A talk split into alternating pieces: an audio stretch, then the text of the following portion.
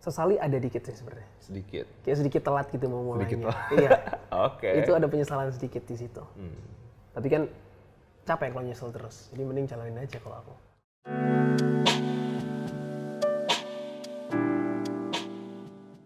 Halo semuanya, kembali lagi di The Felix Martua Series. Untuk episode ini gue sudah bersama dengan Alvinjo.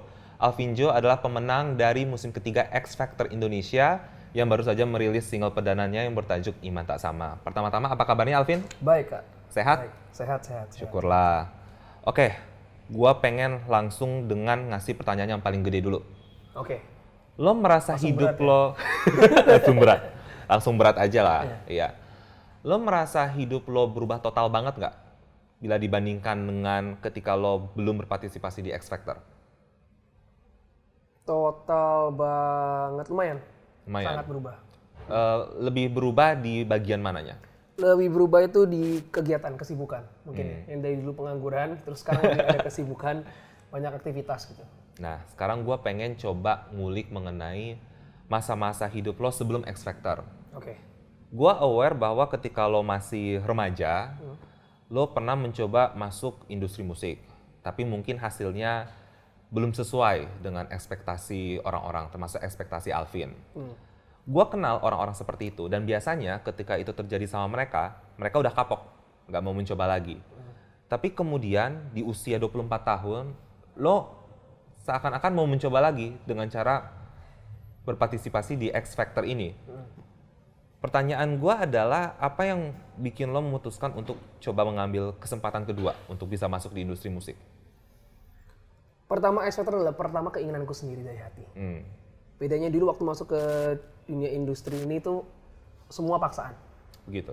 Iya, bukan Waktu sesuai lo- keinginan hatiku. gitu. Waktu lo masih kecil juga, Iya, semua itu paksaan gitu. hmm, Jadi yang kali ini tuh bedanya jelas dari sini aku maunya. Udah.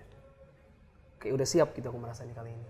tapi apa yang kemudian memberikan dorongan itu di hati lo? Ikut ikut ya. Supaya aku pertama cari pengalaman dulu pasti nomor satu, Hmm. terus aku bingung sama jalan hidupku ini mau dibawa kemana gitu. Hmm. Lo nggak takut gagal lagi? nggak ada pikiran itu sih di aku. Aku Nggak malah sama siap sekali. untuk gagal. Gitu. Aku malah siap untuk gagal. Sangat siap buat gagal. Lo punya rencana nggak backup plan sekiranya lo audisi X Factor, kemudian juri malah memberikan lo jawaban tidak? Nggak ada. Nggak ada backup plan Nggak sama ada sekali? plan. Tidak ada sama sekali backup plan. Nggak mikir maksudnya. Oke, tapi kemudian lo dapatkan jawaban yes dari juri ketika audisi. Lalu kemudian lo masuk dan dari babak ke babak lo terus lolos. Gue pengen lo jujur sama gue. Lo ada niat buat menang nggak at that point? Enggak. Enggak. Tidak ada kepikiran untuk menang. Target lo apa waktu itu? Targetku itu intinya apa ya? Dapat koneksi. Cuma gitu doang. Aku pengen Koneksi. punya koneksi di dunia musik yang aku nggak pernah punya dari itu sebelumnya. Hmm. Temanku anak bisnis semua yang bukan ada musik gitu loh. Yang aku pengen lanjutin malah di musik gitu.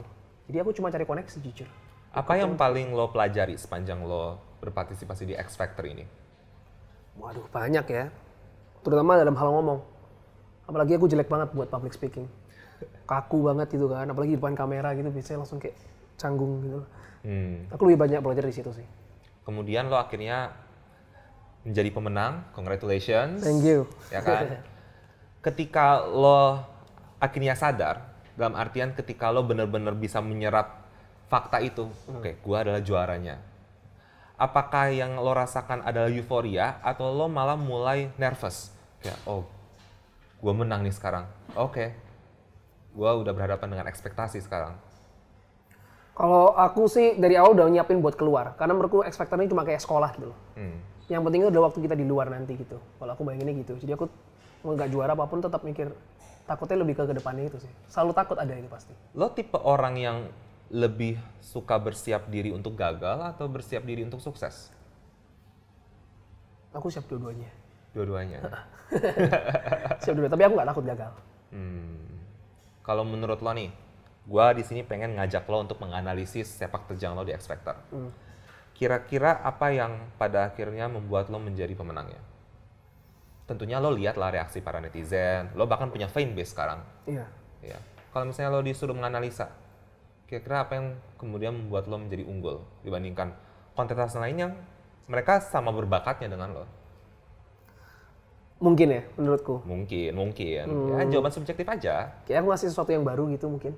Ngasih hal yang bikin orang kaget kalau aku ba- kalau aku bawain lagu ini. Hmm. Sama itu sih. Voting. voting aku dan aku nggak pernah maksa orang buat vote gitu loh buat aku. Kalau kamu mau vote silahkan vote, kalau nggak nggak usah. Karena aku nggak pernah ngepost ngepost buat eh vote vote aku terus gitu. Gue Hmm. juga ingat selama lo berada di X Factor, para netizen itu mulai bikin persepsi mereka masing-masing mengenai siapa itu Alvinjo. Iya. Kan gue ngeh ada yang punya pendapat, oh Alvinjo ini bad boy banget, atau eh Alvinjo ini eh, kayak moody-moody, brooding, emo boy. ya mereka semua punya kesan mereka masing-masing lah. Tapi kan ini adalah kali pertama dalam hidup lo ketika image lo dibentuk oleh dunia luar. Biasanya kan lo nggak peduli dengan image lo karena lo orang biasa kan. Tapi sekarang lo adalah public figure. lo merasa aneh nggak dengan semua itu? Ketika lo udah harus berhadapan dengan yang namanya tanda kutip public image. Hmm, enggak sih. Enggak. Oke udah persiapan itu. Ran. Udah bersiap seperti apa? Udah siap kayak gitu dari awal. Hmm. Kayak nggak mikir apa apa gitu teman masih sekarang. Nggak mikir sama sekali. Iya. lo nggak punya kekhawatiran oke kayaknya gue harus menyembunyikan diri gue yang sebenarnya sedikit Enggak. karena gue nggak mau menyinggung fans gue nggak mau menyinggung label Kata-kata mungkin ya. Ada kata-kata yang mungkin harus kadang dijaga gitu karena aku kadang terlalu spontan gitu belak-belakan. nggak ada salahnya ngomong yeah. Iya. kadang gitu tuh. justru orang paling suka eh, orang yang Dari nggak awal ada itu. filternya dari awal kayak gitu dari awal X Factor tuh kayak udah langsung belak-belakan tuh sampai orang kalau Viti gitu ya kamu yakin ngomong gitu yakin kenapa emang aku bilang gitu oke sekarang gue pengen lo ajak gue napak tilas ketika lo akhirnya meeting sama label lo Ya. oke ketika lo meeting sama mereka, lo udah ada bayangan nggak lo pengen menjadi tipe musisi yang seperti apa? Karena at this point lo udah bukan lagi tanda kutip juara ajang kompetisi atau eh, sensasi popularitas satu malam. Lo di sini udah resmi jadi musisi profesional. Itu artinya lo ada udah harus punya goals dan lain sebagainya. Ketika lo meeting sama label, lo udah tahu belum lo pengen menjadi musisi yang kayak gimana? kalau bayangan buat aku aku ada bayangan buat diriku sendiri tuh aku pengen jadi musisi kayak gimana Seperti apa? ini ngomongin genrenya atau Genrenya, oke. eh,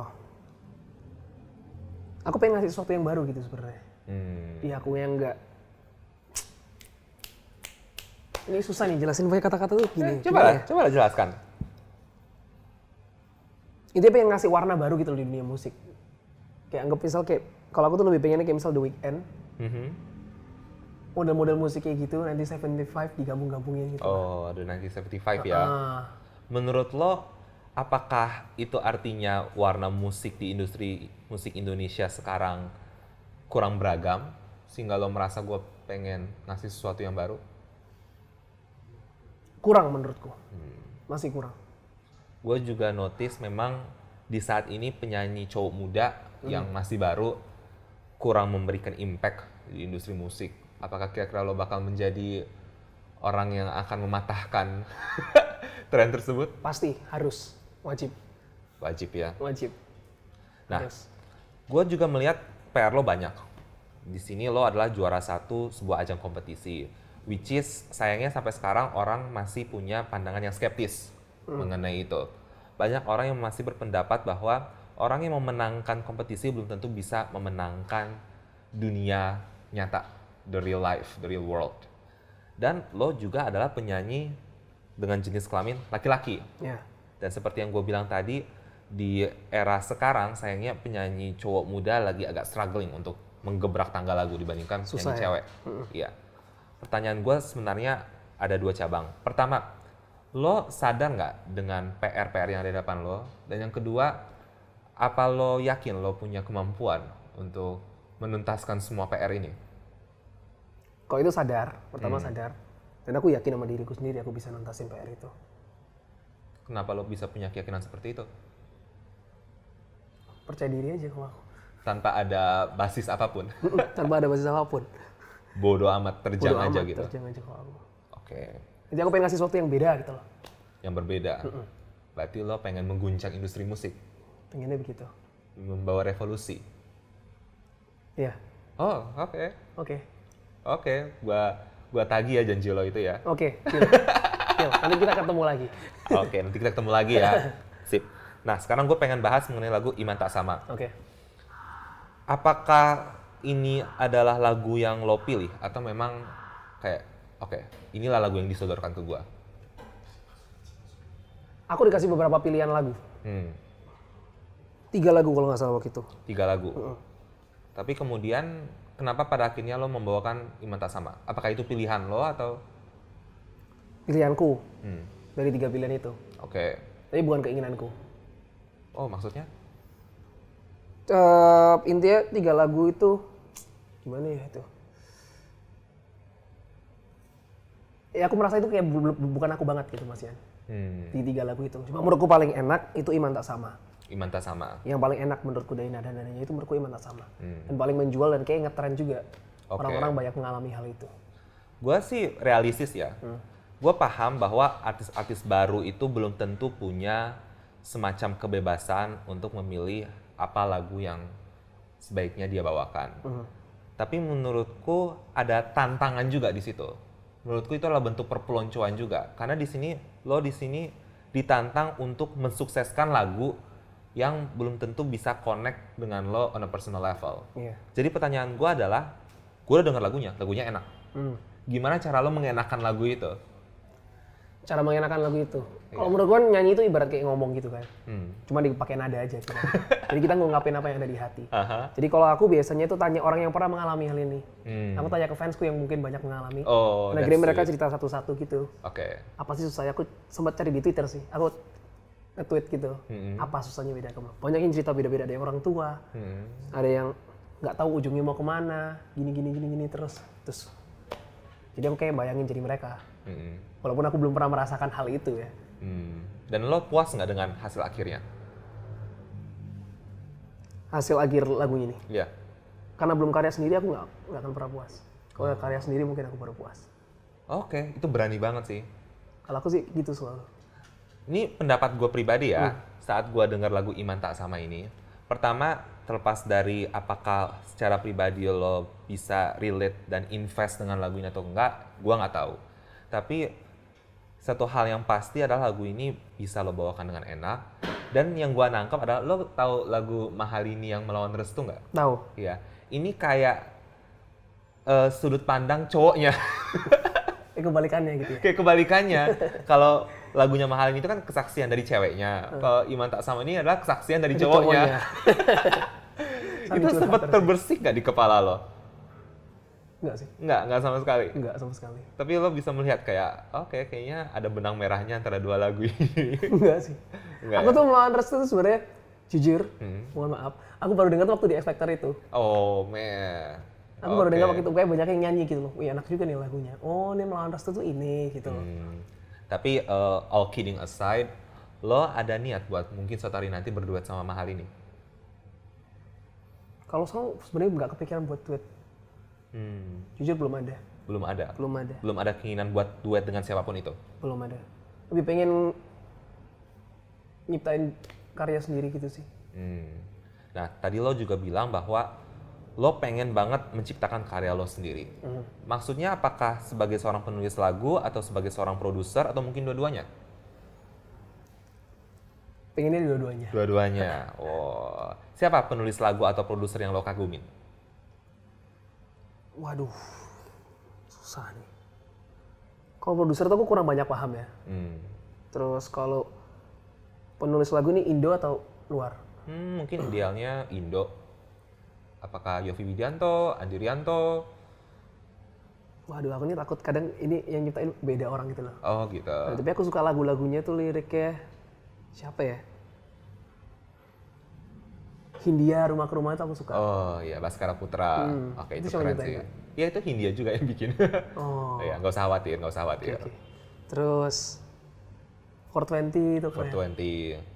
420. Ada lagi yang no mereka- stress tuh. Oh, no stress. Aku paling suka banget yang pegang tanganku itu, ih terbaik tuh liriknya. Selain mereka siapa lagi eh, musisi Indonesia yang lo kagumin? Yang mungkin menjadi role model lo juga, Lebih ke band ya jadinya mungkin. band. Lo nggak ada niat buat mungkin suatu hari nanti bertransisi jadi vokalis band. ada keinginan. Itu ada keinginan semenjak SMA. SMP Gitu. kayak, asik banget ya ngeband ini. Oke. Cuma temanku tidak ada di situ. Jadi ya boleh, tapi gitar cuma Kalau misalnya Dewa 19 datang nge-approach lo buat jadi vokalis? Ih, gila sih itu menarik banget. Oke. Tapi itu nggak tahu ya. Baik-baik. Oke, gue penasaran nih sekarang. Sebagai seorang musisi, apa yang menjadi cita-cita terbesar lo? Meskipun mungkin sekarang terdengar kurang realistis, terserah lah. Kita kan nggak tahu hidup itu seperti apa. Cita-cita terbesarku. Mm-mm. Aku mungkin pengen mengat itu, pengen punya musik yang kayak namanya apa tuh kayak bertahan lama misal kayak dewa kangen gitu loh Oh. itu apa sih julukannya berarti lagu apa Well, Yang kayak basically nggak ada matinya gitu loh karya yang nggak ada matinya, ya, Iya, iya, iya. karya yang abadi. Mm-mm. Hmm. mungkin pengen punya lagu kayak gitu Oke. Nah, sekarang kan lo lagi di tengah-tengah promotional tour nih, ya kan? Dan di sini adalah eh, momen ketika lo memperkenalkan lagu Iman Tak Sama, tapi juga momen ketika lo memperkenalkan siapa diri lo sebagai seorang musisi. Di sini lo berhadapan dengan fans, lo berhadapan dengan awak media, lo juga berinteraksi sama musisi-musisi yang lebih veteran daripada lo. Gimana experience-nya sejauh ini? gimana oleh Hah? kok otakku kayak ngeblank gitu tiba-tiba Ulang.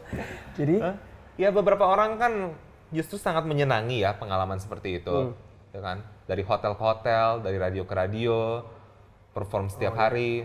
Tapi ya mungkin ada beberapa orang yang kecapean atau justru malah setiap hari nggak bisa tidur, kalau aku s- menikmati menikmati banget. karena aku udah siap buat ini gitu loh ini yang aku cari aku udah harus siap buat ini Hmm, dari sebelum pengangguranku itu yang tidak ada kegiatan dan lain-lain itu oh gitu. iya itu emang targetku malah kalau bisa capek Oke, bicara soal target, gue juga dengar-dengar lo lagi mempersiapkan lagu berikutnya, tapi kali ini lo yang garap.